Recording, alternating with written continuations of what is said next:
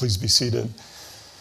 Well, this morning um, I was up at 4:40 a.m. I just kind of woke up, but it's my new routine. I, I uh, like to get a long workout in on Sunday morning uh, for church before church, which is really kind of fun. Now I, have been trying to lose weight for a long time. I mean, a long time, and it's just been harder and harder and harder as I get older. So I, uh, when I turned 59 back in April. I just said, this got to, something got changed. I just got to double down my efforts. So I wrote this plan called Operation Turn 60. And, um, and, uh, and so I've been at it. I've gone 16 straight weeks, haven't missed a workout six days a week, which has been really, really phenomenal. Yay, thank you. Um, and so, you know, today was another day. And so I got back from the workout and, you know, and I'm kind of getting ready to take my shower and brush my teeth, that sort of thing. And I happen to look at my phone and it's Micah um, who was going to preach this morning. And he said, Hey, we're at the hospital. We think Laura's water is broke. Um, this is their first one, so you usually can tell, right? But uh, anyway, uh, we got four, so I, have been through it. Um, and, and, then he's saying things like, oh, I might make it. I'm like, I don't think so. So I said, oh boy, I hope we have video. And then, uh, and then it turns out that um, I got to prepare a message this morning, uh, pretty much on the fly, but I'm so thankful because it's God's word and it's His Spirit that's helping us. And I, and I think the message is actually going to be encouraging. But, uh, you know, I, I, invite you to give me grace and focus on what God uh, wants to tell you and, and kind of overlook some of my stumbling from time to time during the message. Well, I, I want to start the message by, by uh, sharing a little story is that we became grandparents, Jill and I, uh, eight weeks ago. Uh, little Thomas Stalvey, uh, my daughter and son in law, uh, have a beautiful baby boy. And now, the week the, that he was to be born, the cute little house they've got in Colonial Town that was built in 1929, two days before uh, Tommy was born, they found out they have termites. And so they poked a couple of holes in the wall and they came out in biblical proportions. I mean, you would just like, you couldn't, there was, they swept up like a pile of them this big. They were everywhere. And, uh, and you could imagine, so they couldn't take him home. But the landlord didn't, you know, was, oh, that's fine. We'll just kind of get in there and do some work and, the, you know, we'll work around the baby. Now, if you know my wife, she is the sweetest human being ever. I mean, people adore her because she's just got the gift of nice. I mean, she's really one of the nicest people I think God has ever created. It, it, she really is amazing. Uh, but you've heard the old adage that a mama bear with her cubs. All right, so she got involved with the negotiations with the landlord. And, uh, and she was kind. She does not get mean, and she does not kind of uh, power up in any way, but she was firm. Jill is kind of like a marshmallow with a steel rod running right through the middle. All right, so she's soft and on the outside, but man, is she strong.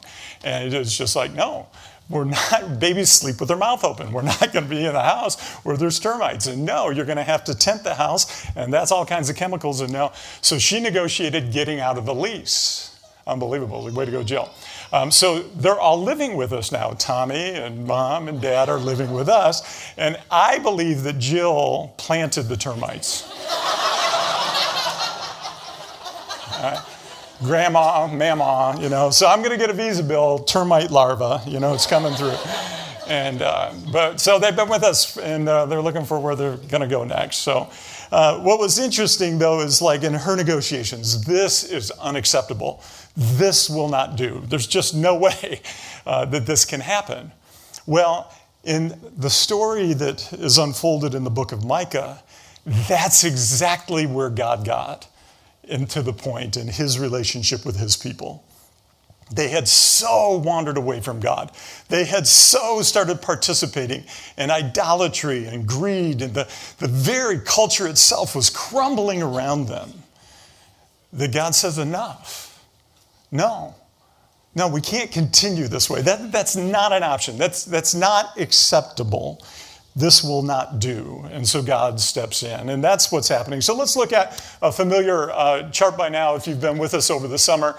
Uh, this is kind of the timeline of, of the various minor prophets. And you'll notice that we have Israel that got divided into two kingdoms, all right? So you've got the northern kingdom and the southern kingdom. Now, For some of you, the moment I started talking about Old Testament and kingdoms of Israel, and you're like, you know, you're thinking about tuning out. This is really interesting stuff. So, so let's lay the foundation because this is really, really important. So say, hang with me with this, okay?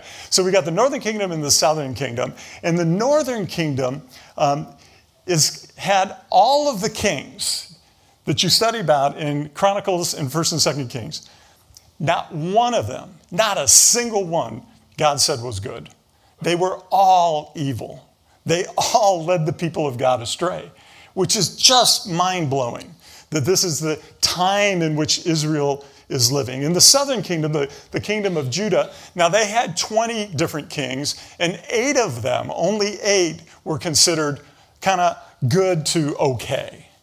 Right? And so it's specifically in the time of Micah, he is preaching uh, during the reign of three kings. So his ministry is a very long, lifelong ministry. And the three kings are Jotham and Ahaz and Hezekiah. Thanks. You can go ahead and take that down.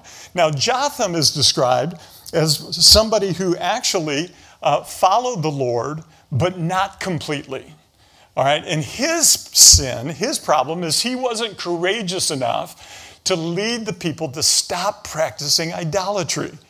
All right, by now the nation of Israel is they've gone off the deep end. They are not, they're just going through the motions of worshiping Yahweh, of worshiping God, but they have adopted all the religions of the, the neighboring countries around them, and they're worshiping their gods in, in forms of idolatry.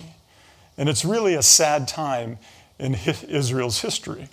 Um, then there's Ahaz. This guy was a mess. I mean, a total train wreck. He was so evil, he actually sacrificed one of his baby boys in a fire offering, a burnt offering, to one of the false gods in worship of idolatry. Can you even imagine? I, am watching Tommy. I, I, what, would, what would cause somebody to think that that's an okay thing that would honor God? This guy was evil. And then there was Hezekiah, who also did what is right in the eyes of the Lord. Uh, but he kind of had an on again, off again thing going on. But he too, like Jotham, did not lead Israel courageously to challenge their behaviors in the whole area of idolatry. And so we see the nation of Israel falling into idolatry, which leads them to kind of be people who are, are greedy. And, and there's so much now injustice that have crept into the society of God's people and they're going apostate, which is a fancy word for saying they're, they're no longer believing in God the way God calls them to be followers of Christ. There's a quote that I, I just love from Kaylee because when we hear, Kaylee's a, our regroup director here, and, and she's just got such a gift for words.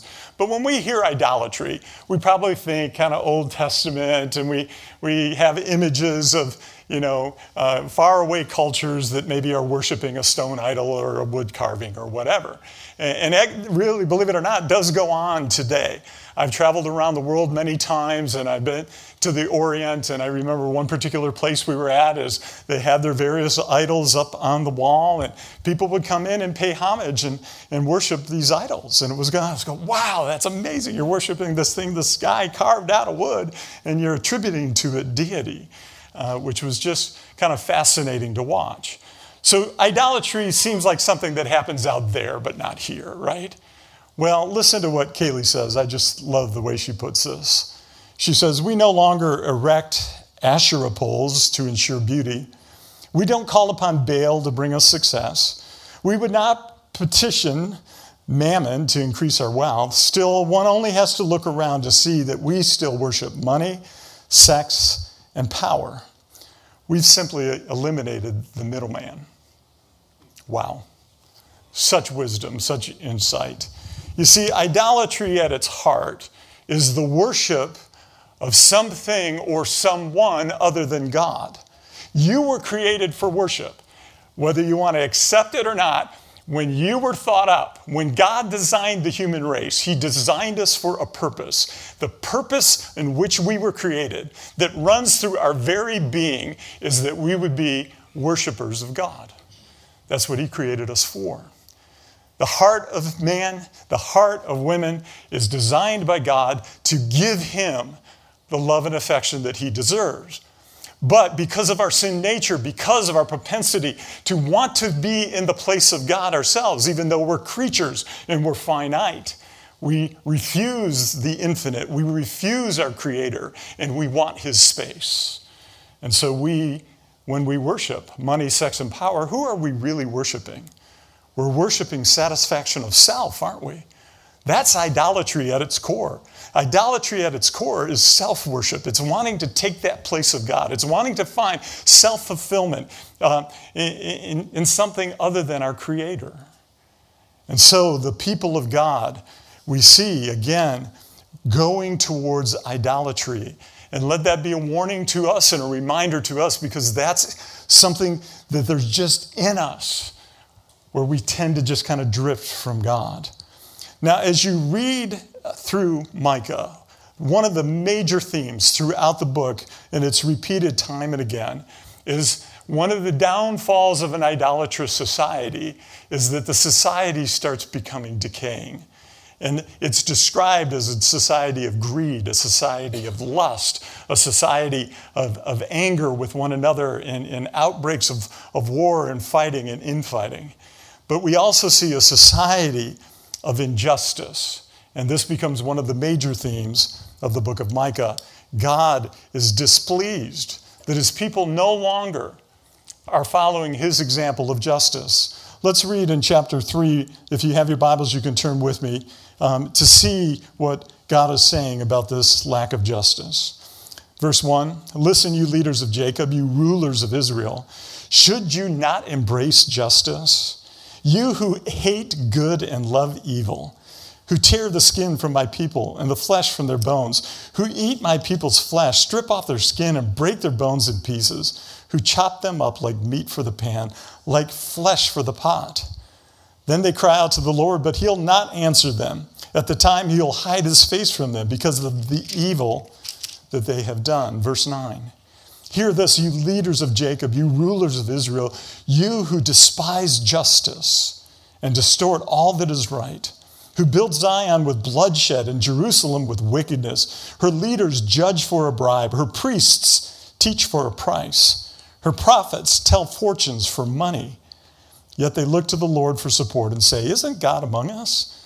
No disaster is going to come upon us. Therefore, because of you, Zion will be plowed like a field Jerusalem will become a heap of rubble, and the Temple Hill a mound of overgrown with thickets. Wow. God's not mincing words here. He's expressing his great displeasure over the religious hypocrisy that he sees going on and the injustices that have crept into his society, the society of his people, who were the covenant people of God, who had such a major responsibility to show to the world what it was like to live under the reign of God, to follow the good and right moral laws of God, to be a demonstration so that his, his salvation could come to the ends of the earth. There's more than just their happiness at stake. There's eternal consequences on their dis- disobedience to God. And so, God, in His love, God, in His righteousness, says, I got to step in. This, isn't, this just won't do. I can't allow this justice, injustice to continue. Has God ever had to get your attention? Um, I think I mentioned in one of the messages I gave a little while ago. Uh, I, I, I want to be the kind of guy that, Lord, you don't have to crush me. Just squeeze me a little bit and get my attention, Lord. And, and I want to be able to respond to you quickly. You don't need to send the Assyrian army into my life to get my attention, God. I, I want to be able to respond quicker. Now, sometimes it's because we're wayward and disobedient. Other times we just have to go along with what God is doing. But it does get our attention. It does call us to prayer. It does call us to the end of ourselves so that we can get ourselves in a posture of seeking God. I remember the story of some dear friends of mine um, when I, uh, before I came to Summit, I was the president of an international missions organization, and I had the privilege of flying around the world and doing work all, all over the world. And uh, one place that we were really uh, active was in a country called Honduras, uh, there in Central America. And uh, in 1998, in October, during hurricane season, uh, we got news that this horrifically large Cat 4 hurricane, Hurricane Mitch, was coming up the coastline and was about to hit Honduras. Now, there's this beautiful, idyllic city called La Ceiba. It's kind of a coastal town right there. It's just gorgeous. If I think of, you know, tropics and a place where I want to go, it's La Ceiba. It's just gorgeous. Gorgeous beaches right there, you know, um, on the Gulf of Mexico. But what makes it so cool is about a mile inland, there's 3,000 foot, basically, face of a mountain just lush with, with jungle tropic greenery. It's just it's just beautiful. Um, but could you imagine, and this is what got their attention, a hurricane coming right across the face of that. So when my friends heard this, there's a, a large church there, pastored by a good friend, Dagoberto, and, and he tells me the story that that night that the hurricane was inching along and coming upon La Ceiba, they called the entire church together for a night of fasting and prayer. It had gotten their attention. And there on the mountainside, they just prayed, God, spare our lives. Because had this hurricane come through with the mountain as a backdrop, it would have literally scrubbed La Ceiba gone. It would have been just a catastrophe that you can't even imagine. It just would not have existed any longer because of the winds whipping off the mountains and then coming back to the shore. Well, it ended up being the worst national, natural disaster in North American history till that time. Later, the hurricane or the uh, earthquakes in Haiti uh, replaced it. Um, but I'm going to tell you more of the story later. But what ended up happening is the hurricane stopped, literally backed up, and then went inland. But that particular evening, could you imagine praying for your life? God had gotten their attention. And they got desperate before the Lord. And this is really what God is calling his people to in Micah to get to that level of desperation because impending judgment is happening. But what's interesting here is in the midst of this, when we think judgment, we think anger. God's not anger, angry. God is just, he's longing for his people and he's in his love willing to do whatever is necessary to get their attention. All this injustice, all this pain, I don't believe anybody felt it more than God himself. It broke his heart. Listen to what he says in, in Micah chapter 6. He says, My people, what have I done to you? How have I burdened you? Please answer me.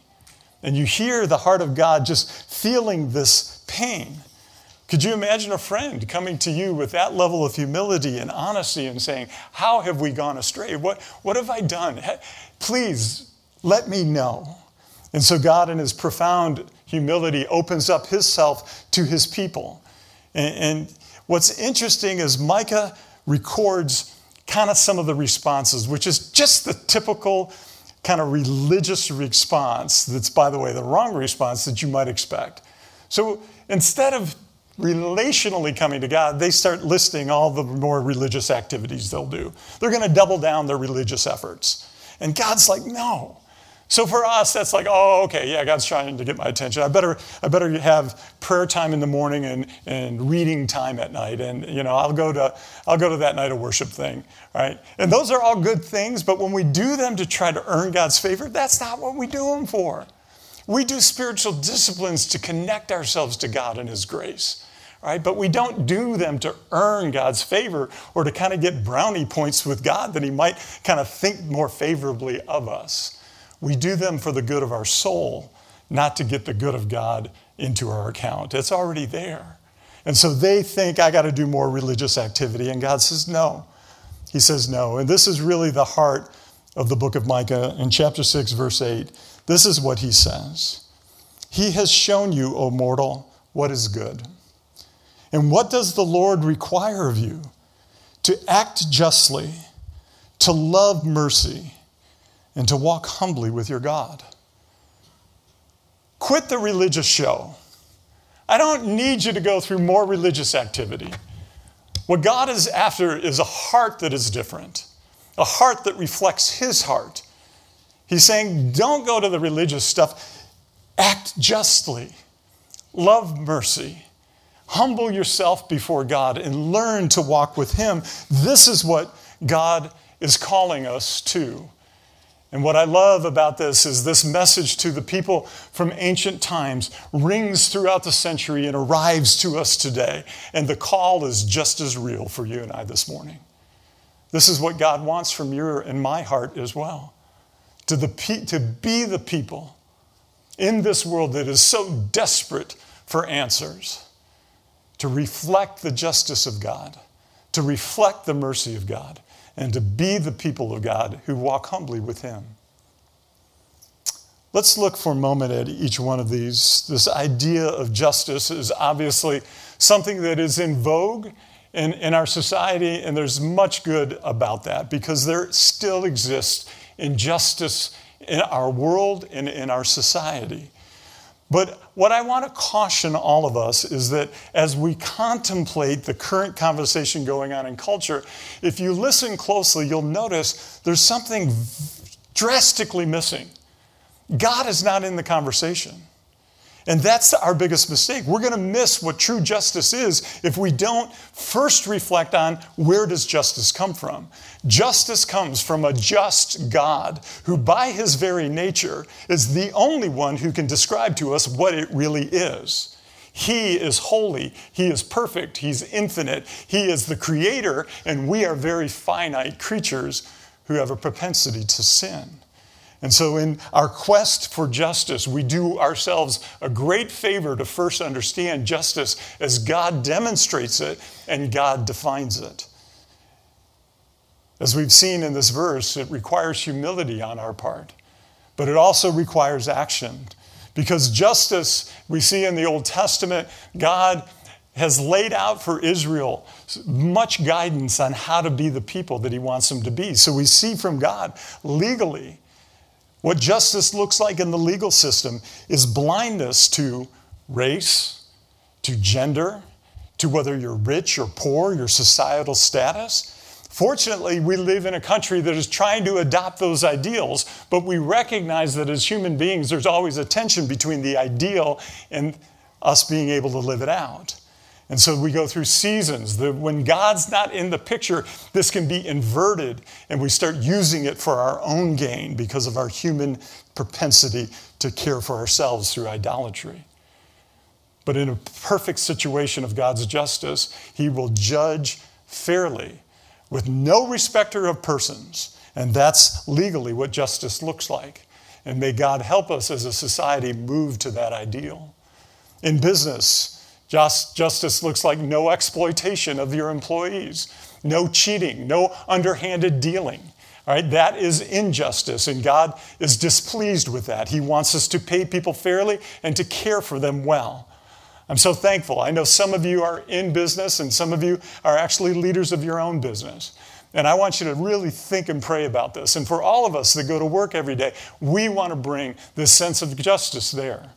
I'm thinking of a good friend who's got a wonderful business, and he calls his approach to business a multiple bottom line approach to business. And what he means by that is that my business, yes, it needs to be good for the investors. We want to give them a good return on their money.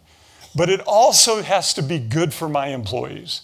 I want to create a culture that people love working here. I want to create a culture where we're kind of working together and we're bringing out the best of one another and we're fair to our employees and we actually create an environment where people love working here. But then we want it to be good for the people that are the recipients of the services that we offer. We really want it to make a difference in their lives. And so, how can we, as business leaders, create a business that is actually adding to the end users of our service and product.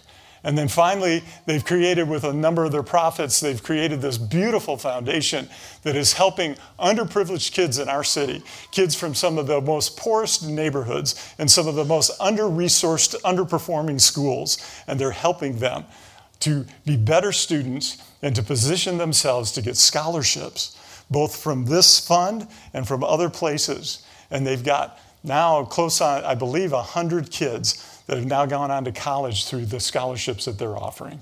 It's incredible. One of them's at Wake Forest where my son's playing football. It's just, it's just the coolest thing. That's what justice looks like through business. We see justice in relationships where we're fair and kind to one another. God calls us to justice in our community. What is that? It's caring for the vulnerable, it's caring for the poor. Read your Bible. It's so clear. God is the father to the fatherless. He's the husband to the widow. He cares deeply for those who are far from God and in situations where they're poor and where they are being oppressed and taken advantage of. And God says that He Himself will raise to their defense. And He wants us, His people, to reflect that kind of justice, to demonstrate the power of God and the strength of God, to have the courage to lay down our lives in ways that will care for those who are in a season of their life where they can't care for themselves. Polit- put your political things aside and just see with the heart of God.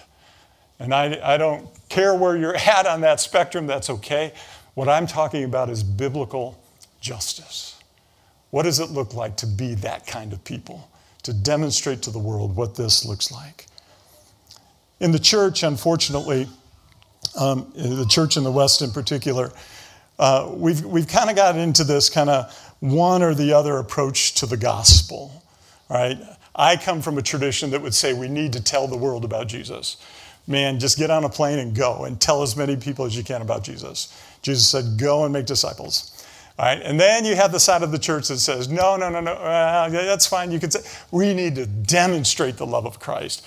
We need to love people. We need to serve people. And so we get this kind of unfortunate, this is a, a very Western thing, an either or approach to the gospel. And that's just so unfortunate, you guys. It's not either or, it's both and. We're called to both. And in fact, I believe now that we live in a time that unless we are demonstrating the gospel, we'll never quite get the full audience that we are looking for until we've demonstrated it, right? We have to demonstrate it for them to listen. I learned this uh, in that tragedy of Honduras. Because our mission there was so large, we were in virtually every major city and village of, of the country. And so Franklin Graham uh, and Samaritan's Purse, who comes in for recovery and relief in tragic situations, chose us to be their on the ground partner. And so they went about the process of rebuilding Honduras. Hurricane Mitch was the greatest natural disaster in Western Hemisphere history at that point in time. 90% of their crops were gone. 70% of their bridges and infrastructure were washed away. There were millions of displaced people. When I flew in, which was on one of the first flights in after they opened the airport, the water line in the airport was above my head. You could see the stain on the wall. And they drove us immediately to the Olympic Stadium where there were tens of thousands of people living in a tent village. In all, quarter million people were in these villages, these tent cities that Samaritan's Purse put together. And they fed them and they gave them the medical attention they needed, and they gave them the clothing and the blankets, and they helped them rebuild their lives. And over the next two years, rebuilt thousands of homes to help these displaced people put their lives back together. And then, two years in, uh, we were back at that same Olympic stadium that once held the village of those people that were displaced. And for two nights had a crusade where Franklin got up in the old Billy Graham style crusade and preached the gospel. He had the most successful response he had ever seen. We were at breakfast the morning following, and he just said, That was the most responsive crusade we've ever done. Why? Well, for two years, he showed him the love of Christ. Now, if you know Franklin, he also told him along the way. All right? But for two years, he demonstrated it. He fed him, he cared for him, he rebuilt their country. And by the time he stood up to tell them about the love of Christ, they couldn't get out of their seats fast enough. That's the way it works. When we demonstrate justice, we demonstrate the power of God, and we earn ourselves an audience to hear the gospel. He also calls us to mercy. Mercy is punishment that we deserve that has been withheld. Grace is giving us the gift we don't deserve. They're kind of the two sides of a similar coin. All right? But mercy is withholding punishment that we've earned. God is merciful to us and that He is not giving us the just punishment that we deserve. And He calls us to be merciful like Him. Well, one place I know that I can immediately apply this uh, is on 417 or I 4. All right, because I'm just telling you, I'm, I'm one of those drivers where my driving is the standard. I'm like, they probably put me in the textbook the way Kern drives. And so if you're slower than me or faster than me, you're a jerk. All right. Um, all right, so I need to learn to kind of show mercy as I'm driving, as I've got that standard. Uh, those of you that laughed can identify with me, and you do the same thing. I know it. All right. So uh, that's kind of a fun little one to think about. But in, in all seriousness, where do you need to show mercy in your relationships? Your marriage? Your close friends? Your children? Your family? Let me encourage you.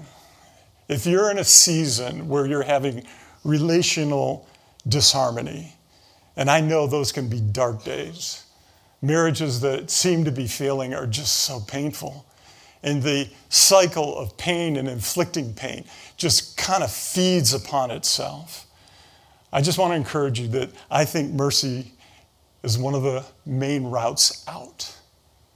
You have to prime the pump of putting back into that relationship and restoring to that relationship some kindness, some civility, and if all you're stuck on is all the ways that they're hurting you and all the ways that they deserve kind of punishment for the way they've been acting, you're never going to go anywhere.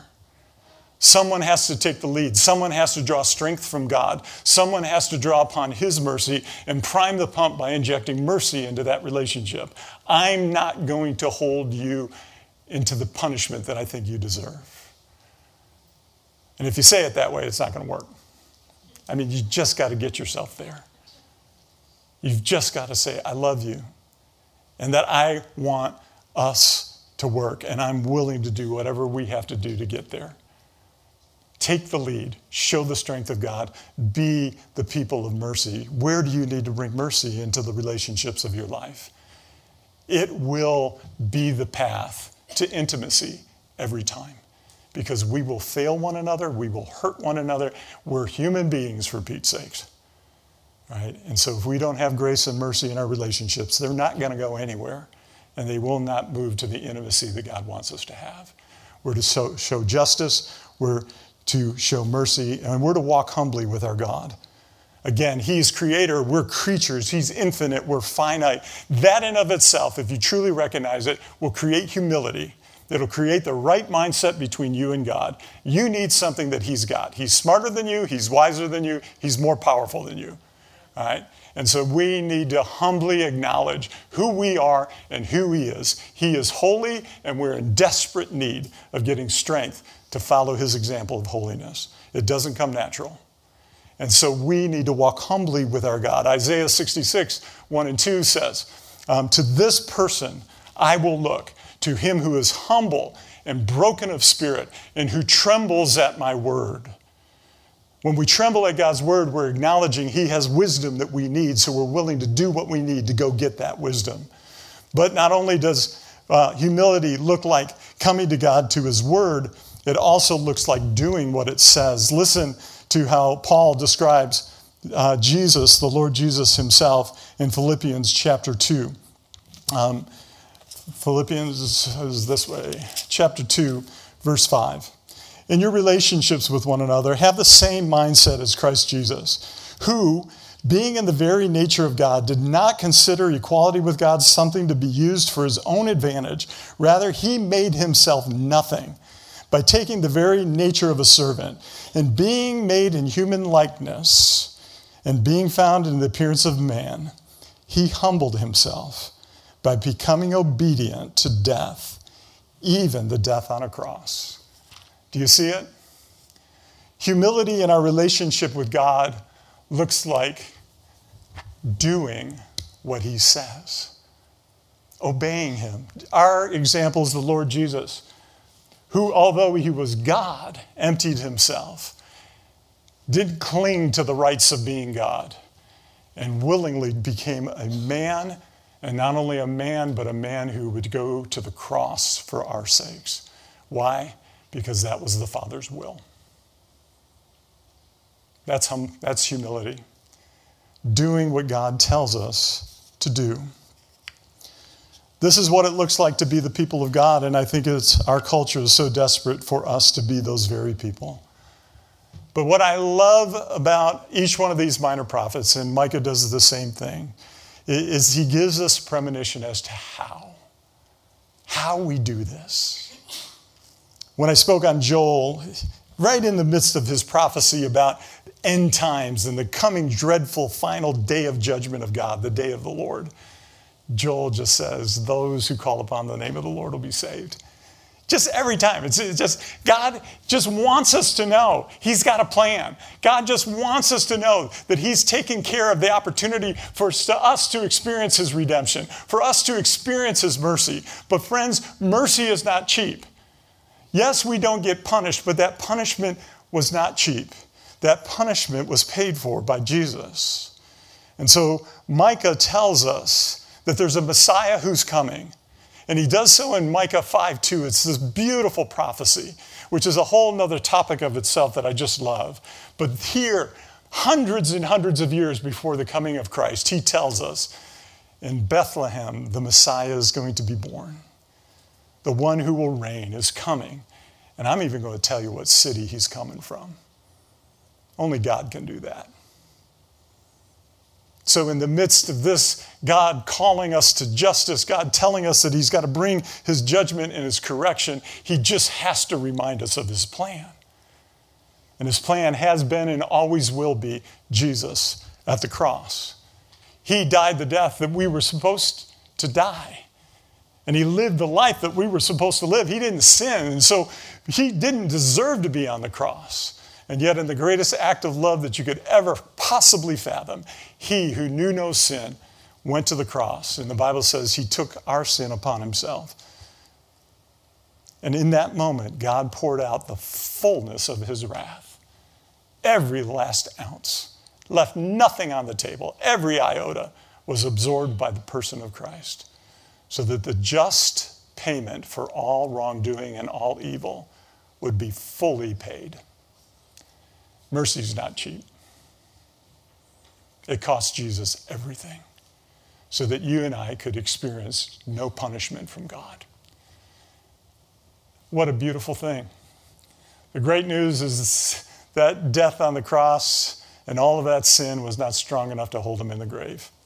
But he defeated our mortal enemies for all time, sin and death, when he victoriously rose from the grave. What a great story. It's great because it's true. And now God offers that to all of us. I've made this appeal every time that I've preached because really the application this morning should be pretty obvious.